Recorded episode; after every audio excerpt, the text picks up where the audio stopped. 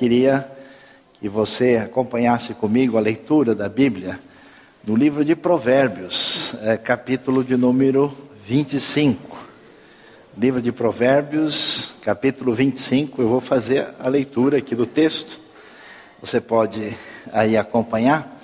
Mas nós vamos fazer referência durante a nossa reflexão hoje, quando ah, a gente vai falar sobre não seja sem noção, viva em comunhão. Então, atenção, né, porque é Provérbios 25. Ah, eu vou ler, depois eu vou fazer algumas referências interessantes. Ah, eu vou ler na nova versão internacional, mas a nova tradução da linguagem de hoje e a Bíblia, a mensagem, pela maneira interessante como o texto é traduzido. O texto diz o seguinte: Estes são outros provérbios de Salomão compilados pelos servos de Ezequias, reis de Judá. A glória de Deus é ocultar certas coisas, tentar descobri-las, é a glória dos reis. Assim como o céu é elevado e a terra é profunda, também o coração dos reis é insondável. Quando se retira a escória da prata, nesta se tem material para o ourives. Quando os ímpios são retirados da presença do rei, a justiça firma o seu trono. Não se engrandeça na presença do rei e não reivindique lugar entre os homens importantes. Melhor que o rei lhe diga: suba para cá, do que ter que humilhá-lo diante de uma autoridade. O que você viu com os olhos não leve precipitadamente ao tribunal, pois o que você fará se o seu próximo o desacreditar. Procure resolver a sua causa diretamente com o seu próximo. Não revele o segredo de outra pessoa. Caso contrário, quem o ouvir poderá recriminá-lo, e você jamais perderá a sua má reputação. A palavra proferida no tempo certo é como frutas de ouro incrustadas numa escultura de prata. Como brinco de ouro e enfeite de ouro fino é a repreensão dada com sabedoria a quem se dispõe a ouvir. Como o frescor da neve na época da colheita é o mensageiro de confiança para aqueles que o enviam, ele revigora o ânimo de seus senhores. Como nuvens e ventos sem chuva é aquele que se gaba de presentes que não deu. Com muita paciência pode, com, pode se convencer a autoridade e a língua branda quebra até ossos. Se você encontrar mel, coma apenas o suficiente para que não fiques enjoado e vomite. Não faça visita frequente à casa do seu vizinho, para que ele não se canse de você e passe a odiá-lo. Amém? Amém, irmãos? Quem foi abençoado, levante a mão. Como um pedaço de pau uma espada ou uma flecha aguda é o que dá falso testemunho contra o seu próximo. Como dente estragado ou pé deslocado é a confiança no hipócrita na hora da dificuldade. Como tirar a própria roupa num dia de frio ou derramar vinagre de uma ferida é cantar com o coração entristecido. Se o seu inimigo tiver fome dele de comer, se tiver sede dele de beber, fazendo isso você amontoará brasas vivas sobre a cabeça dele e o Senhor recompensará você. Como o vento norte traz chuva, assim a língua fingida traz o olhar irado. Melhor é viver num canto sob o telhado do que repartir a casa com uma mulher briguenta. Como água fresca para a garganta sedenta é a boa notícia que chega de uma terra distante. Como fonte contaminada ou nascente poluída, assim é o justo que fraqueja diante do ímpio. Comer mel demais não é bom, nem é honroso buscar a própria honra. Como a cidade com seus muros derribados, assim é quem não sabe dominar-se. Ah, quando a gente pensa em comunhão, às vezes a gente pensa que é uma palavra assim religiosa para falar sobre a gente ser bonzinho com as outras pessoas e aprender, a, vamos dizer, a vencer uma mágoa de quem nos machucou. A gente não faz ideia da importância e do poder dos ensinos da Bíblia a respeito disso. A verdade é que ninguém é uma ilha, todas as pessoas vivem numa uh, vida em comunidade com outras pessoas e nós estamos condenados ao relacionamento, quer a gente goste ou não, quer a gente ache interessante ou não, essa é a realidade. E portanto, a nossa vida é feita a partir dos relacionamentos que a gente constrói. E isso é muito valioso Porque né, o mundo de hoje aprendeu, descobriu tarde demais, que existe uma coisa chamada networking. Que existe um conjunto de relacionamentos que se baseiam em uma relação de confiança, existe uma relação de amizade, existe uma relação de simpatia, de sintonia. E grande parte do problema do mundo de hoje, adivinha, é falta de comunhão. Quando as pessoas brigam com as outras e elas enganam umas às outras, você precisa aumentar violentamente a margem de segurança para resolver qualquer problema. Hoje, o custo alto do mundo é falta de confiança na pessoa que está próxima de mim. Por isso, o mundo vira uma loucura. E é interessante que o livro de Provérbios, ligado ao mais sábio da literatura da bíblica apresentado como o mais sábio da história, Salomão, nos ajuda a ter atitudes práticas de como é que a gente deve lidar com a vida no momento do nosso relacionamento com outras pessoas.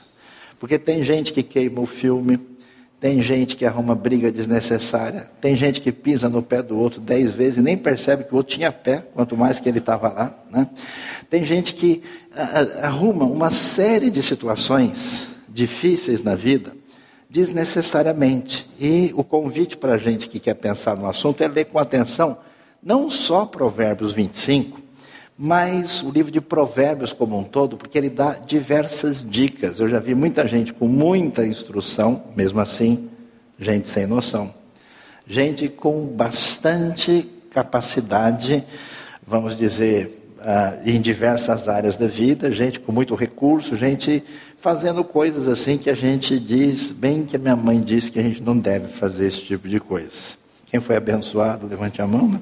E aí, é o seguinte, quando a gente lê Provérbios, uma novidade para você. Você vê que Provérbios 25 em diante, eles foram organizados pelos sábios da época do rei Ezequias. Ora, Salomão foi rei do ano 970 a 930 a.C. Ezequias foi rei de 715 a 686. Então, isso foi organizado 200 anos depois da vida de Salomão. E é, são elementos importantes que foram organizados, e na época de Ezequias foi uma época muito importante, de grande crescimento na história de Judá e de Jerusalém, esses provérbios foram organizados. Então veja lá, ele começa falando para a gente algumas coisas importantes que tem a ver como é que deve ser a atitude da pessoa na presença do rei, ou na presença de alguém que é mais importante que a gente. Porque eu conheço gente que perde negócio, perde emprego, perde entrevista, arruma confusão com o professor porque ele não percebe muito bem como é que ele deve pisar em certos ambientes. E o conselho de Provérbios, e agora eu vou acompanhar com você, como ele diz aqui na linguagem de hoje, começando com o versículo 2, ele diz assim: Respeitamos a Deus por causa daquilo que ele esconde de nós, e respeitamos as autoridades por causa daquilo que ela nos explicam. Ou seja, a ideia é que ah, as coisas diante de Deus, elas são, muitas vezes, né, essa ideia que o versículo diz: a glória de Deus é ocultar certas coisas, tentar descobrirem a glória dos reis, é a ideia de que, olha, há coisas diante da realidade de Deus que nem, nós nunca, nunca vamos alcançar. E isso aí está com Deus. E a realidade é aquilo que ah, nós temos que ouvir da parte dos reis, dos que estão numa posição de poder, é que as coisas que eles fazem, falam, essas sim a gente vai conseguir entender e conseguir usar na realidade da nossa vida prática. Portanto, como é que a gente deve é, se relacionar com quem está nessa posição análoga à do rei? Versículo 3: Você nunca sabe o que o rei está pensando. Os pensamentos dele estão fora do nosso alcance, assim como a altura do céu ou as profundezas da, profundezas da terra. Tem gente que é sem noção e sabe de tudo. Antes da pessoa dizer o que ela vai falar, a pessoa já se antecipa, já vai, completa o pensamento do outro, ensina né, quem deveria ser o seu ensinador. E alguém diz: ó, cuidado, a pessoa está numa posição de autoridade, e você nem percebe que as coisas são diferentes do que você pensa, então cuidado para não acelerar, porque você não vai se dar bem, a coisa não funciona desse jeito. Purifique a prata e o artista poderá fazer uma obra de arte, diz o verso 4. Afaste do rei os maus conselheiros, porque o que o torna forte um governo é a justiça.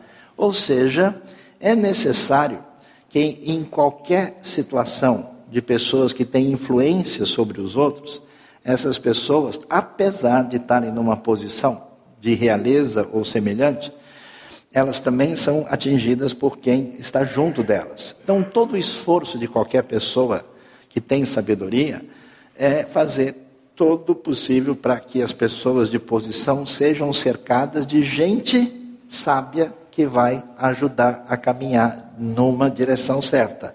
É quase que uma palavra assim sobre nossa responsabilidade, inclusive política, e na decisão da realidade da vida ah, para todos.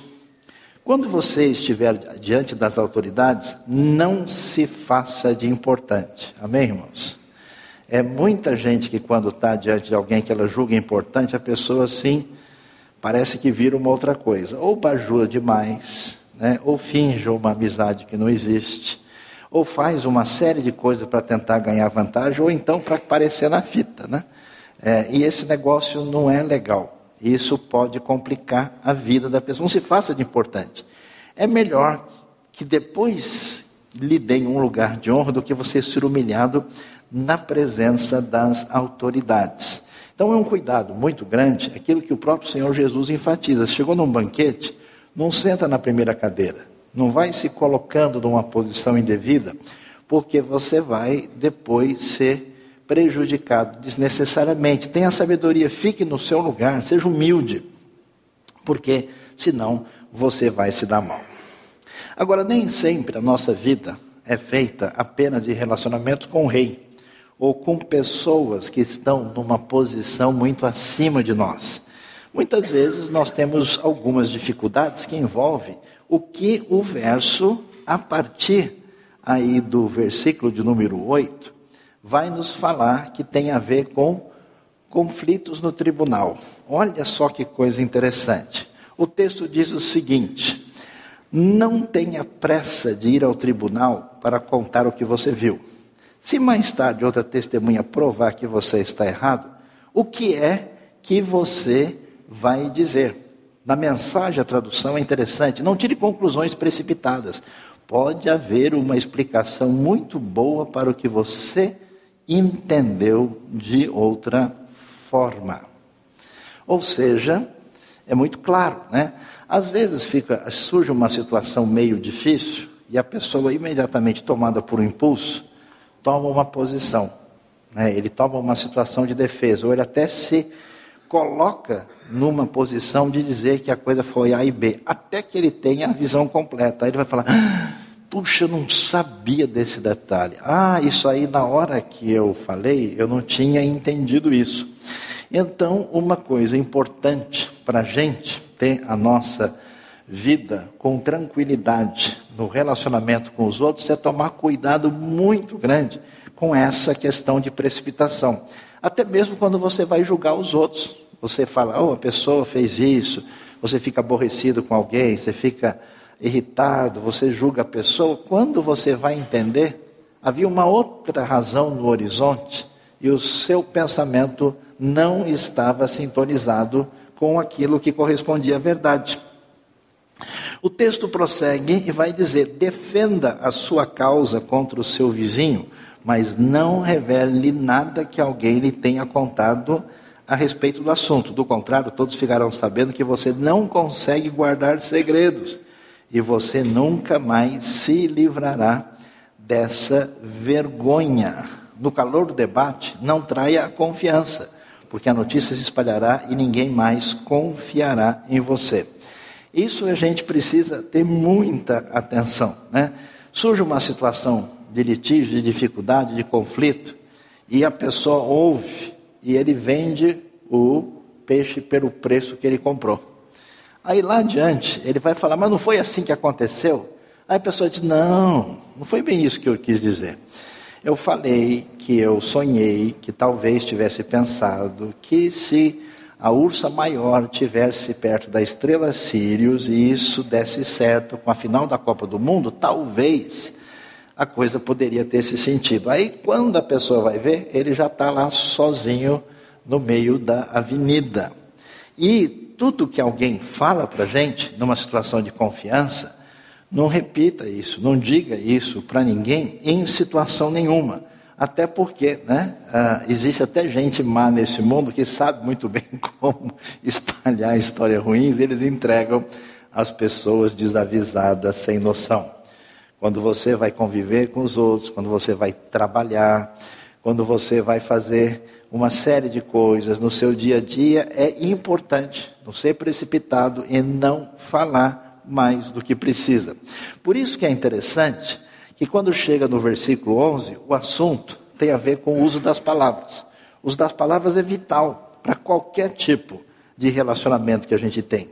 Veja o versículo 11. A palavra 11, a palavra certa na hora certa é como um desenho de ouro feito em cima de prata. É perfeito. Palavra errada, né? Está lá no enterro, pessoa chorando, falou: "E aí, alguém viu o gol?" Quer dizer, não está de enterrar o cara junto, né? Ah, ou então, né, na hora do parabéns, né, de cantar, na vida, a pessoa canta parabéns, parabéns, parabéns para você. Canta a marcha fúnebre no né, dia lá. Tem gente que só dá bola fora, né, só chuta assim para o escanteio. Então, assim, a palavra certa, no momento certo, porque senão você só arruma confusão, o negócio não vai dar certo. A mensagem diz a palavra certa no tempo certo é como joia feita por encomenda. Né?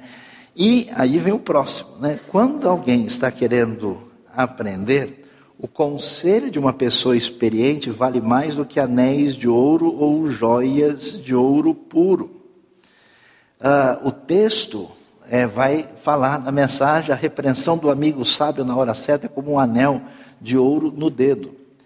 Uh, ou seja, a gente precisa perceber que vale a pena ouvir a palavra de uma pessoa experiente, especialmente que a pessoa, se a pessoa que ouve é uma pessoa sábia. E aqui um conselho interessante: de quem que a gente vai ouvir conselho? De uma pessoa que a gente tem convicção que pode aconselhar a gente. Segundo, de uma pessoa que pode aconselhar a gente naquela área em que a pessoa mostra bons resultados na sua vida. O sujeito nunca criou filho, não sabe de nada, tem um monte de opinião. Não, mas não pode fazer assim com a criança. Não, não, mas o leite a gente tem que dar às quatro da manhã. A pessoa tem um monte de ideia, só que ele nunca fez nada, ele realmente não conhece do assunto. A pessoa é, não teve bom sucesso no seu empreendimento. Essa pessoa não vai poder ajudar muito outra pessoa com facilidade. A pessoa não aprendeu a falar uma outra língua, dificilmente ele vai dar aula de gramática. E assim por diante. Mas se a pessoa está querendo aprender, né, essa pessoa pode ter conselho com quem é experiente e conhece. Versículo ah, na sequência 13. Como água fresca no calor do tempo da colheita, assim o mensageiro de confiança reanima quem o mandou e a oposição. Quem promete e não dá é como a nuvem e o vento que não trazem chuva. Ou seja, nós temos a palavra de uma pessoa que é uma palavra animadora, como essa palavra de um mensageiro de confiança que reanima e que é como a água fresca no calor escaldante. Uma outra coisa importante, a gente às vezes por dificuldades, por problemas, por um momento que a pessoa está passando, ou até por uma questão de saúde, ou até por personalidade, tem palavra negativa demais. Se você tem palavra negativa demais, engole metade, outra metade quebra e joga no lixo. Mesmo que você esteja sentindo, não fica jogando em todo mundo, porque não compensa, não vale a pena. Dá uma, uma questionada no seu pensamento, porque uma palavra positiva, uma palavra de esperança, uma palavra favorável faz toda a diferença. Até porque a gente não sabe o estado de quem vai ouvir. Às vezes o sujeito já está no bico do urubu, você entrega ele né, para o urubu completo. Né? Já, já leva assim, a pessoa está querendo sair para respirar e a sua palavra é muito negativa.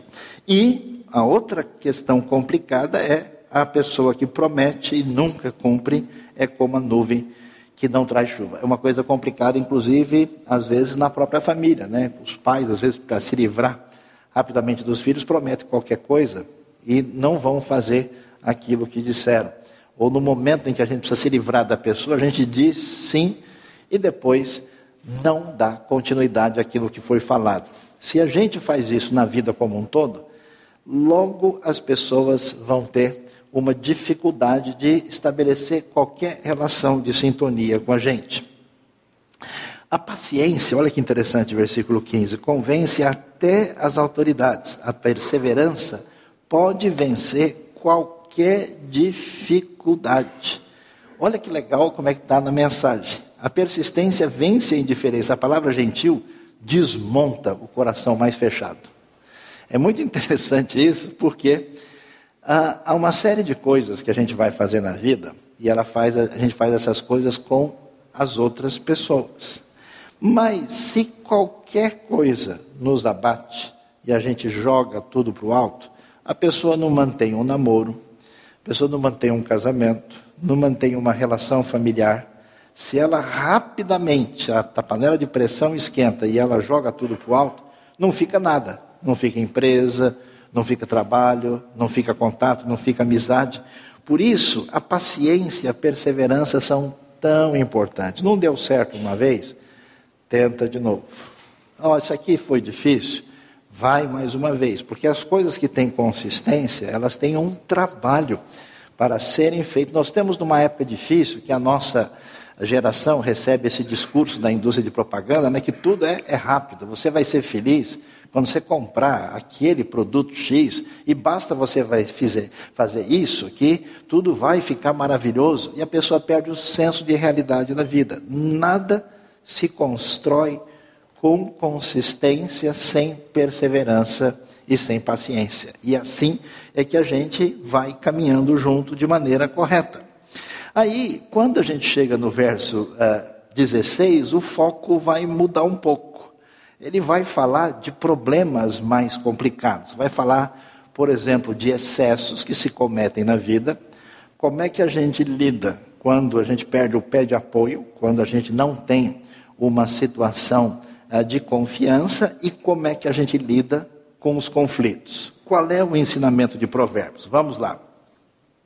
Versículo 16: Não coma mel demais, pois você pode vomitar. Isso vale para rodízios, vale para festas. Não, é de graça? Está liberado? Aí a pessoa fala: Hoje eu tiro a barriga da miséria. Amém, irmãos? Né? Hoje a gente vai resolver a parada, né? Então, não é desse jeito. Né? O texto diz: quando você ganhar uma caixa de doces, não engula tudo de uma vez. Se comer muito doce, você ficará doente. A tradução da mensagem, muito legal. Eu conheço gente assim, ó, adulto, membro da igreja, que decoraram João 3,16, que pega uma caixa assim de bombom e faça mal, faça bem, em nome de Jesus, amém. Ó, vai embora. É complicado, né? Não vá toda hora à casa do vizinho, pois ele pode se cansar e acabar ficando com raiva de você. Quando você encontrar um amigo, não prolongue demais a conversa, pareça sempre e logo ficará irritado. Ou seja, tem gente que é sem noção. A pessoa estende uma ajuda, a pessoa quer, aí a pessoa não, não se toca. Duas horas da manhã está ligando na casa do outro, fulano. E aí, você viu a repetição dos gols agora, há pouco, no fim do jornal? E a pessoa vai, liga três, quatro, ele pendura, e a pessoa não, aí a pessoa fica sem graça, né, tal. Sabe aquela história, né? Ou bem, vamos dormir que a visita quer ir embora, né?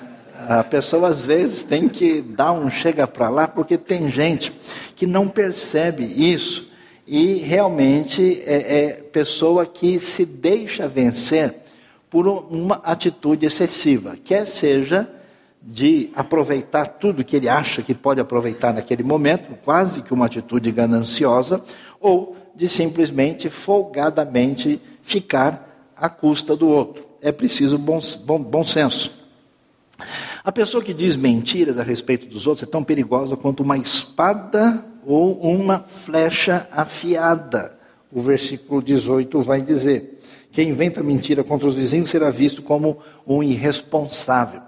Muito cuidado com isso. Né? A gente não espalha, não fala aquilo que a gente não sabe. Toda vez que alguém vier comentar alguma coisa negativa demais com uma outra pessoa, às vezes você acaba recebendo mais revelação de quem é a pessoa que está falando do que da pessoa de quem se fala. Então não escute, não dê atenção. Ah, então vamos conversar com a pessoa? Uma conversa sobre alguém só tem valor se a gente tiver condição de chamar a pessoa para conversar, para ajudá-la. Passou disso é fofoca. Se a gente não pode ajudar, a pessoa tem essa dificuldade, então vamos orar por ela. Não esquente, não deixe a coisa caminhar porque isso não vai chegar em lugar nenhum. A coisa não funciona desse jeito. O texto vai prosseguir e diz assim: num momento de dificuldade, depender de uma pessoa que não merece confiança é como mastigar com dente estragado, andar com pé aleijado ou querer se esquentar num dia frio tirando a roupa. A coisa aqui não faz o menor sentido. Isso é muito importante, especialmente nas relações interpessoais e comerciais. Quando a pessoa faz qualquer negócio e a pessoa só mostra honra, só mostra uma atitude correta, enquanto ele tem vantagem, quando sumiu o dinheiro, sumiu alguma coisa, a pessoa já não tem sinal de caráter, aí você pode esquecer que a coisa é muito complicada. E aqui isso, quando você confia em alguém que não tem essa atitude de merecer confiança é como mastigar com dente estragado. Dói de tudo quanto é jeito e não tem resultado nenhum. É ficar. Isso é importante por quê? Para que você tenha a atitude muito ah, clara de prestar atenção, para você não se envolver com a pessoa assim. Tem gente que ele quer fazer parte do clube dos bobos de Cristo, levar o chapéu de Jesus, né? Ele vai, entra em cada negócio, em cada coisa maluca, sem ter um pouco de bom senso, sem ter um pouco de ser prudente como a serpente, de não entrar numa roubada. Acredita em Papai Noel, faz coisas assim que até Deus duvida que ele iria fazer. E a pessoa então comete erros. Não se pode fazer isso e da mesma maneira a gente não pode botar confiança naquilo que a gente percebe que. Quantas pessoas eu conheço que caíram naquele conto do vigário? O cara foi comprar um negócio maravilhoso por um preço que não existia. Basta depositar tanto na conta X, para você garantir o seu negócio, o cara deposita, nunca mais vê quem vai aparecer no cenário, dominado por uma atitude irrefletida e irresponsável. O ensino da Bíblia é prático, objetivo e ajuda a gente a caminhar na direção certa. Portanto, o texto ah, vai prosseguir para a gente dizendo o seguinte: no momento de dificuldade, depender da pessoa está aí. Cantar para quem está triste é como esfregar sal numa ferida. Tem gente que não percebe isso. A pessoa não está legal, não chega lá. Né? Singing in the rain. Não. Né? A pessoa não está. Você sente, né? Uh, uh, tenta manter o contato para que você não vá fazer aquilo. Você, você, conhece aquela última piada e vai contar para o sujeito né, que passou por uma situação. É, o cara chega na UTI para visitar um amigo e vai contar piada. Rapaz, eu vi uma última assim, eu não posso rir, né? E a coisa fica difícil. Não pode ser assim. Interessante, a gente tem coisa que a gente imagina, né? Que aparece só no Novo Testamento. Quer ver o que diz o Provérbios 25, 21? Se o seu inimigo estiver com fome, dê comida a ele. Se estiver com sede, dê água, porque assim você o fará queimar de remorso e vergonha, e o Senhor Deus recompensará você. Ah, esse texto, a versão tradicional diz que você amontoará brasas vivas sobre a cabeça dele, e o Senhor recompensará você. Ele é retomado em Romanos que, que acontece? Como é que muita gente destrói a sua vida? Cultivando raiva, mágoa e irritação. E a pessoa deixa cozinhando lá dentro. Aí ele espera a oportunidade. Ah, fulano vai ver, vai chegar a hora. O que a gente vai resolver esse negócio. Agora ou vai ou racha ou arranca a tampa da caixa, nós vamos acertar isso aí. E muita gente não percebe que quando você odeia, fica com remorso, amargura e ódio, só você se mata, o outro está longe, não está recebendo nada. O veneno vai direto no seu coração, bobagem. Não faça isso. Qual é o remédio? Se alguém prejudicou, ajude a pessoa. Não faça. Isso é Antigo Testamento, tá? Para você não pensar que ah, só Jesus fazia isso. Um dia eu falei para o fulano, rapaz, não faz isso não. Jesus disse, fez assim. Aí ele falou, mas Jesus é Jesus, a gente é a gente. Eu falei, opa, assim não vai, assim não chega em lugar nenhum. Né? Então, o texto vai dizer para a gente por quê. Porque se você ficou com raiva e o seu desejo é o mal da pessoa, ou pelo menos que ela aprenda a lição, e você não resolve isso, e o jeito de resolver é tentar ajudar, abençoar a pessoa, não se aproveitar para vingar-se dela de jeito nenhum, você fica livre do seu peso e você tem uma consciência mais real das, da, da situação, porque você também é humano, você também pisa na bola. Se toda vez que você fez o que você não devia fazer, alguém ficar com a mesma raiva que você ficou, onde é que você ia parar? Então calma, vai devagar, tira o pé do acelerador, tira a faca da mão. Não é assim. Então trate bem a pessoa, não se vingue de ninguém. E quando você tratar bem, não quer dizer que vai funcionar todas as vezes, mas a pessoa vai. A pessoa vem com a faca para cima de você. Você trata ela de boa, o que, que acontece? Ela murcha. Ela fala: opa, aqui a coisa não se resolve assim. Você tem uma responsabilidade, como alguém que é filho de Deus, de parar o mal em você. O sujeito bateu no outro, o outro chutou o cachorro, o cachorro mordeu o gato, o gato arranhou o vizinho, o vizinho ficou nervoso, bateu na sua porta. E espero que pare em você. Porque se não parar, você vai dar essa sequência. Então, isso é importante, por quê? Porque se você é descompensado, você arruína os seus negócios. Você arruína as suas relações, você bagunça o seu emprego, você bagunça toda a rede de relações das quais todo mundo sempre dependerá. E aí ele vai prosseguir e diz o seguinte: assim como o vento norte traz chuva, os mexericos, as fofocas, só uh, trazem ódio.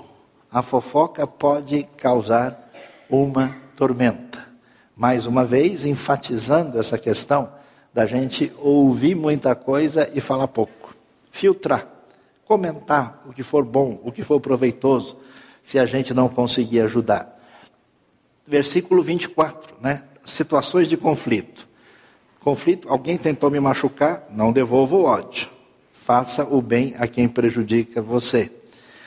A coisa chegou para você mal comentada, não espalhe, não vá adiante.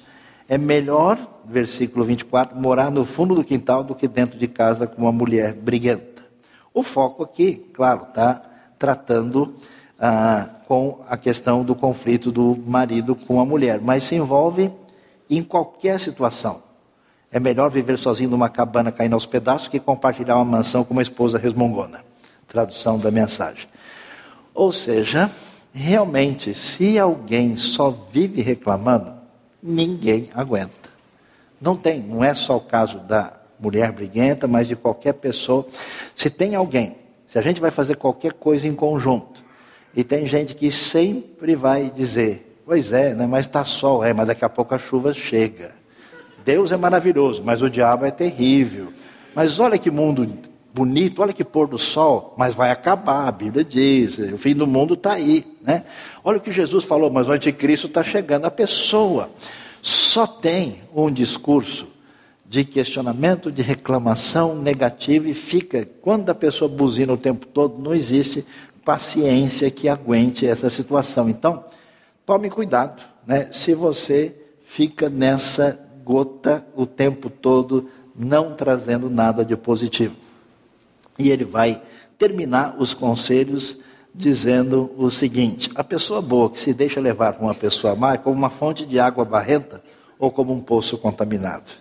Veja, a ideia de Provérbios é o seguinte: essas coisas ruins que envolvem um problema interno dentro da gente que não é resolvido na nossa relação com Deus, se isso não é mexido, isso vai se espalhar. Então aquilo que machucou você, trate, aquilo que criou mágoa, revolta, ódio, qualquer tipo de sentimento negativo, isso é um pus que está lá dentro. Ou você se livra disso, ou isso vai se desdobrar de uma outra maneira. E como é que isso acontece? A pessoa fragilizada pega o vírus de quem já está ruim. Aí a pessoa má chega, o cara até que era gente boa. A, a, a, uma finalidade principal no nível de comunhão da igreja é a gente ser uma comunidade terapêutica. O que quer dizer isso? Você influenciar positivamente as pessoas para o bem, para que elas se levantem, para que elas consigam chegar lá. Se elas têm dificuldade, a gente só chuta, a gente só critica, que é um problema histórico das comunidades religiosas, e não tem um aspecto positivo, reforçador, a gente não chega em lugar nenhum. E a pessoa frágil fica à mercê disso. Saiba de vocês uma coisa: a maior parte das pessoas que odeiam a fé, que se revoltam contra Deus, que combatem, que entram por caminhos, na verdade, a raiz do seu problema é um problema desse tipo. Você vê a história dos grandes ateus da história. Não foi um fato de uma análise racional, foi uma revolta. O sujeito era novo, foi conversar com um religioso, levou um tapa no rosto, passou por uma decepção. E a revolta, o ódio, marcou a sua vida e construiu-se algo em cima disso. Por isso que é tão valioso prestar atenção nessa realidade. Assim como o mel demais não faz bem, também não é bom andar procurando elogios. Não é inteligente empanturrar-se de doces a mensagem, assim como colecionar elogios não fará bem a você. Qual é o nosso problema? A gente precisa saber quem a gente é. E quem a gente é, é o que Deus diz. E como é que a gente sabe? Com fé e confiança na palavra de Deus. Se a gente não está sintonizado com o que Deus diz, a gente depende de quem? Da opinião dos outros. E a pessoa que depende mais da opinião dos outros, ela vai ser refém de duas coisas: crítica, que ela não pode aguentar, porque ela é linda, maravilhosa, extraordinária, e se alguém lhe criticar, ela não aceita isso. Ou ela é insegura, na busca de uma autoafirmação, alguém fala qualquer coisa, nossa, você é maravilhoso. É mesmo, finalmente você descobriu. Eu me amo, não posso mais viver sem mim, que maravilha. E quem é refém de elogio, cai no conto do vingário, cai na palavra de quem é enganador, uh, se ilude. Quem é maduro ouve o elogio com bom senso, separando e sabendo lidar com isso, e ouve a crítica com naturalidade. Quem nem não tem maturidade vai só procurar quem fala bem dele mesmo e essa pessoa não sabe que cairá numa armadilha. É falta de maturidade espiritual e maturidade emocional. E terminando, ele diz: quem não sabe se controlar é tão sem defesa como uma cidade sem muralhas. Quem não tem autocontrole é como uma casa com as portas e janelas caídas. Se a gente está em sintonia com o que Deus deseja para que a gente mantenha relacionamentos bons e saudáveis, a gente vai ter a riqueza maior dentro da gente.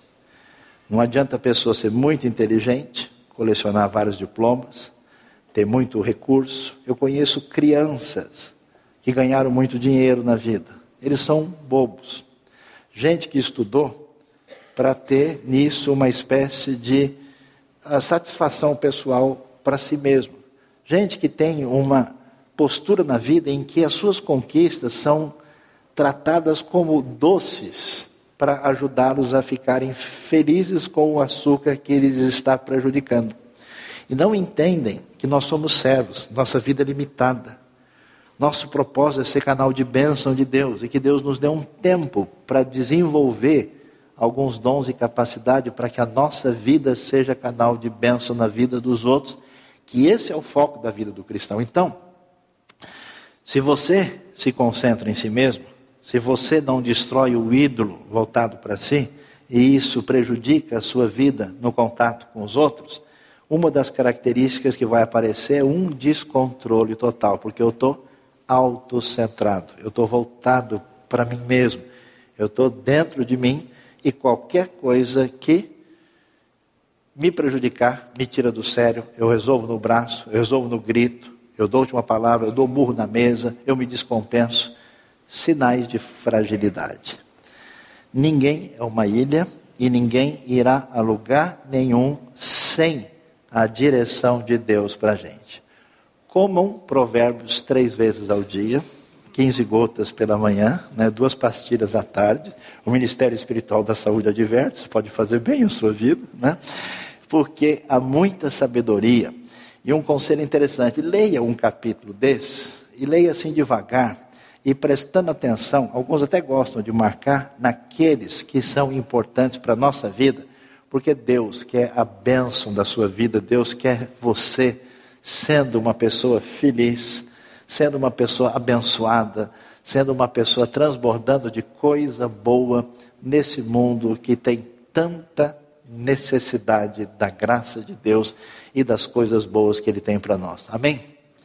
Deus nos abençoe. Ah, vamos terminar esse momento orando e pedindo que Deus nos ajude a caminhar nessa trajetória de sabedoria, não sendo alguém sem noção e aprendendo a viver em comunhão. Pai bondoso, Deus amado, obrigado pelo teu ensinamento, pela tua palavra, por Provérbios 25. E Deus, o Senhor sabe como a gente às vezes se esquece de algumas coisas e a gente é frágil. Mas, ó Pai, o Senhor é um Pai de amor, um Pai de poder, um Pai de graça. Abençoa o nosso coração nessa manhã, nos ajudando, ó Deus, lutar contra as nossas imperfeições, fraquezas, pecados, fragilidades. Ajuda, Deus, a gente alinhar o prumo, acertar o nosso GPS com a tua palavra, com a tua orientação. E o Senhor sabe da luta maior de cada um aqui, que às vezes é na reação, às vezes é na palavra, às vezes é num sentimento negativo, às vezes é numa atitude mais imprudente, impulsiva. Sabemos que o teu amor é maior do que a nossa fragilidade, o teu poder é a nossa esperança. Pedimos a tua bênção, a tua graça, a tua direção, em nome do Senhor Jesus. Amém.